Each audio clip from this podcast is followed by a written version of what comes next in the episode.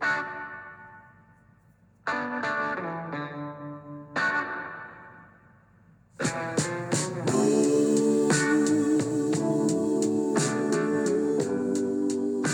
morning and welcome to the Marcus Today pre market podcast. My name is Henry Jennings. It is Tuesday, the 21st of March, and as usual, with all the information contained in this podcast, it is general advice only, so please do your own research. Contact your own financial advisor regarding any of the thoughts, ideas, or insights in this podcast. All right, well, let's kick things off as always with the scores on the doors, and it was a good Monday for the US market. Some stability returning to the US post the Credit Suisse UBS tie up at the weekend, the shotgun wedding. We saw the Dow Jones up 383 points or 1.2%. It was never in negative. Its low was up 10 points, its high was up 418, closing at 32,245. The Nasdaq continues to push higher as well, up 0.4 of a percent, 45 points, 11,676, and the S&P 500 in the middle for diddle, 0.9% higher, 35 points, 39.52.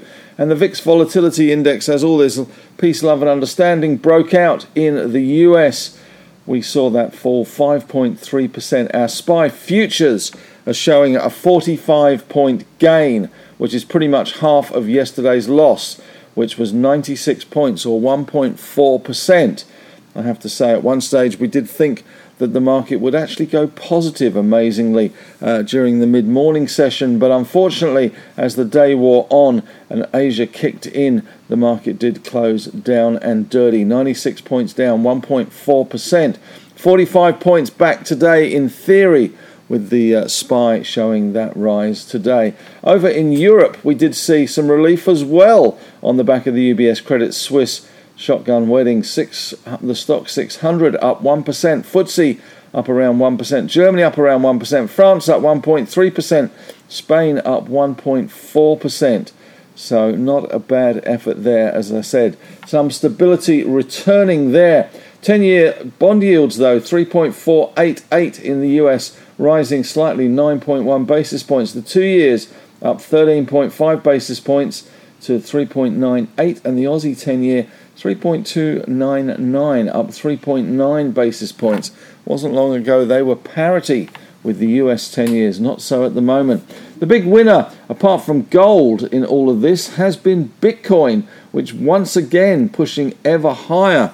The thought is that with more money sloshing around the system, courtesy of bank bailouts and central banks backstopping them, then Bitcoin is the winner from all of this. I'm not sure I would agree, but for the time being, it is working. They're up around, Bitcoin's up around 70% since the start of the year, another 4.5% higher last night. The Aussie dollar 67.19, the US dollar index slipping slightly 0.4 of a percent. In the US, in terms of stocks, we had Apple up 1.6, Meta up 1.1, Google down 0.4, Microsoft down 2.6, Amazon down 1.3%. They announced a whole heap of new job cuts there from Amazon and also in the web services division as well. Tesla was up 1.7%, Netflix up half a percent. US banks a little bit higgledy piggledy, but some stability returning. JP Morgan was up 1.1%, Citigroup down 0.4%. Goldman up 2%, Bank of America down a quarter, Wells Fargo down 0.7%. and Block, the artist formerly known as Facebook, uh, formerly known as Square rather, sorry, Block was up 0.7 of a percent. We also saw, surprisingly, I guess, ExxonMobil doing well, up 2.6%. In fact, the oil and gas sector in the US, the energy sector, did very well last night. Uh, so that was one of the big winning sectors. General Motors up 0.7 and Walmart up 1.1%. In Aussie stocks overseas, CBA in the banking sector, which is pretty much all we care about at the moment, was up 1.7%. In other banks in Europe, Barclays was down 2.3. UBS though rallied 1.26% on the back of the deal to buy Credit Suisse. So a little bit of uh, positivity creeping in. Deutsche down 0.5 of a percent. Looking at commodities last night, we had Brent crude rallying 1.8%, $1.30 to 73.71. WTI up 1.4%, 95 cents to 67.56. And the gold price held in surprisingly, uh, given that it was a bit of risk on rather than risk off. It was up 0.14%, $2.80, 1978.7. Did come off in Asian time yesterday, about 0.7%. Platinum up 1.3%. In the LME prices, we had copper up 1.3%. Nickel continues to be volatile, but not in a good way, I don't think, down 2.7%. Aluminium up 0.2, zinc down half a percent, lead up 0.9, ton up 1.7%. Iron ore eased. Dalian iron ore futures yesterday were down 2.5%. Uh, coal also not such a merry old soul at the moment, down 1.7, and lithium continues to struggle, down 3.8% yesterday. In mining stocks overseas, we had BHP up 2%, Rio up 2.77% in ADR terms. That's American Depository Receipts. Freeport McMoRan up 3.4, Alcoa up 2.9, Teck down 1.1. Anglo up 4.9%, Glencore up 3.9%, Vale up 0.4%, and Albemarle in the lithium space up 2.3%. So nil desperandum there with Albemarle actually doing better. In the US, though, in a little more detail, we did see that rally last night in the US markets. Regional banks rose as well. They rebounded from big losses last week. Uh, Wall Street expects more action may be needed to restore confidence in the banking system after the US regulators backstopped SVB's uninsured deposits.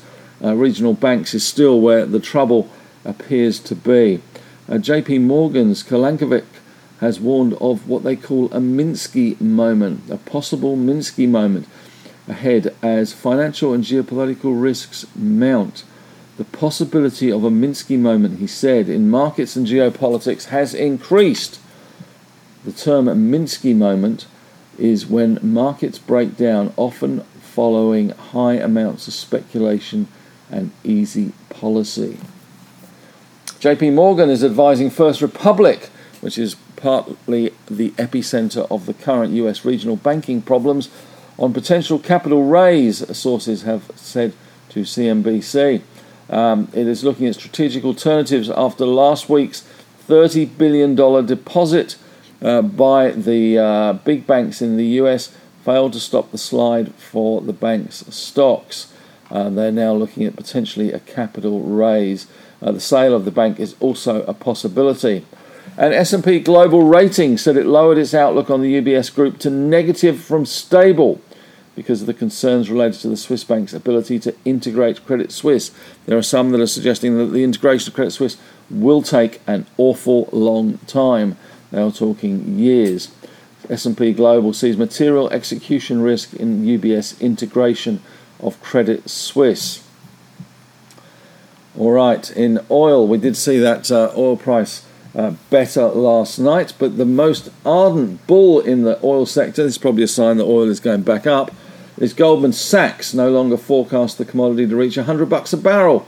It's pared its forecast for uh, the next 12 months ahead to 94 dollars US a barrel, 97 dollars in the second half of 24. Both were 100 bucks. So 6% down on 12 months ahead and 3% down on the second half of 2024. Enough to make the headlines? Hmm, clearly it was. Amazon's cutting 9,000 more jobs which includes jobs at AWS and Twitch. Looking at local news today, we've got that SPI up 45 points. Not a huge amount of corporate stuff around as yet in our market, but uh, we have got Latitude saying the cyber attack is ongoing. Great way for um, Ahmed Fahour to bow out of the head job at Latitude is the cyber attack.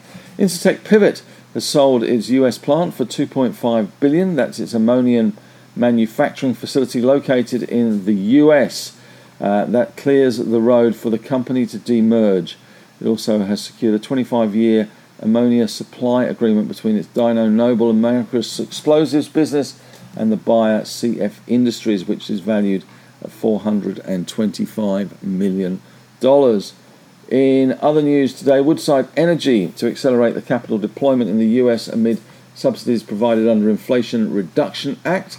We do have the RBA minutes at 11:30. This is from the last RBA meeting, so they will be pored over by the economists, of course. In broken news, Cleanaway Waste Management has been upgraded to neutral from underperform at Credit Suisse. They're still out there batting. That's good to see. Healius is upgraded to neutral from underweight at JP Morgan. Ramsay Healthcare initiated sector perform at RBC Capital Markets. And AMP is facing a strike as ASA, the Australian Shareholders Association, has told its members to vote against the remuneration report.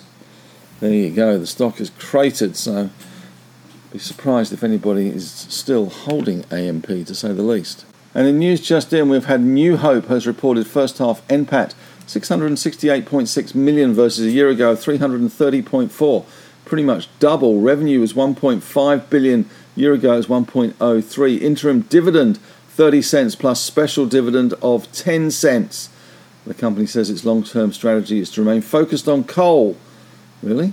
Both through its existing thermal portfolio and in new opportunities in either met or thermal coal production and Select Harvest has issued a business update.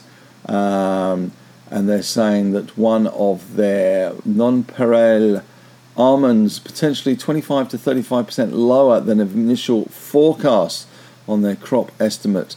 Uh, the crop estimate is dependent on final crackout ratios, and net crop pricing is $7.25 to $7.70. Not sure that's particularly good news for Select Harvest.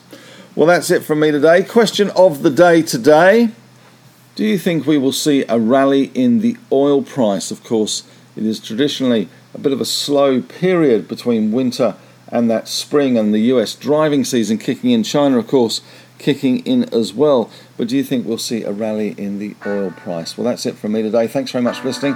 Have a great day, and as always, may the trading gods be with you.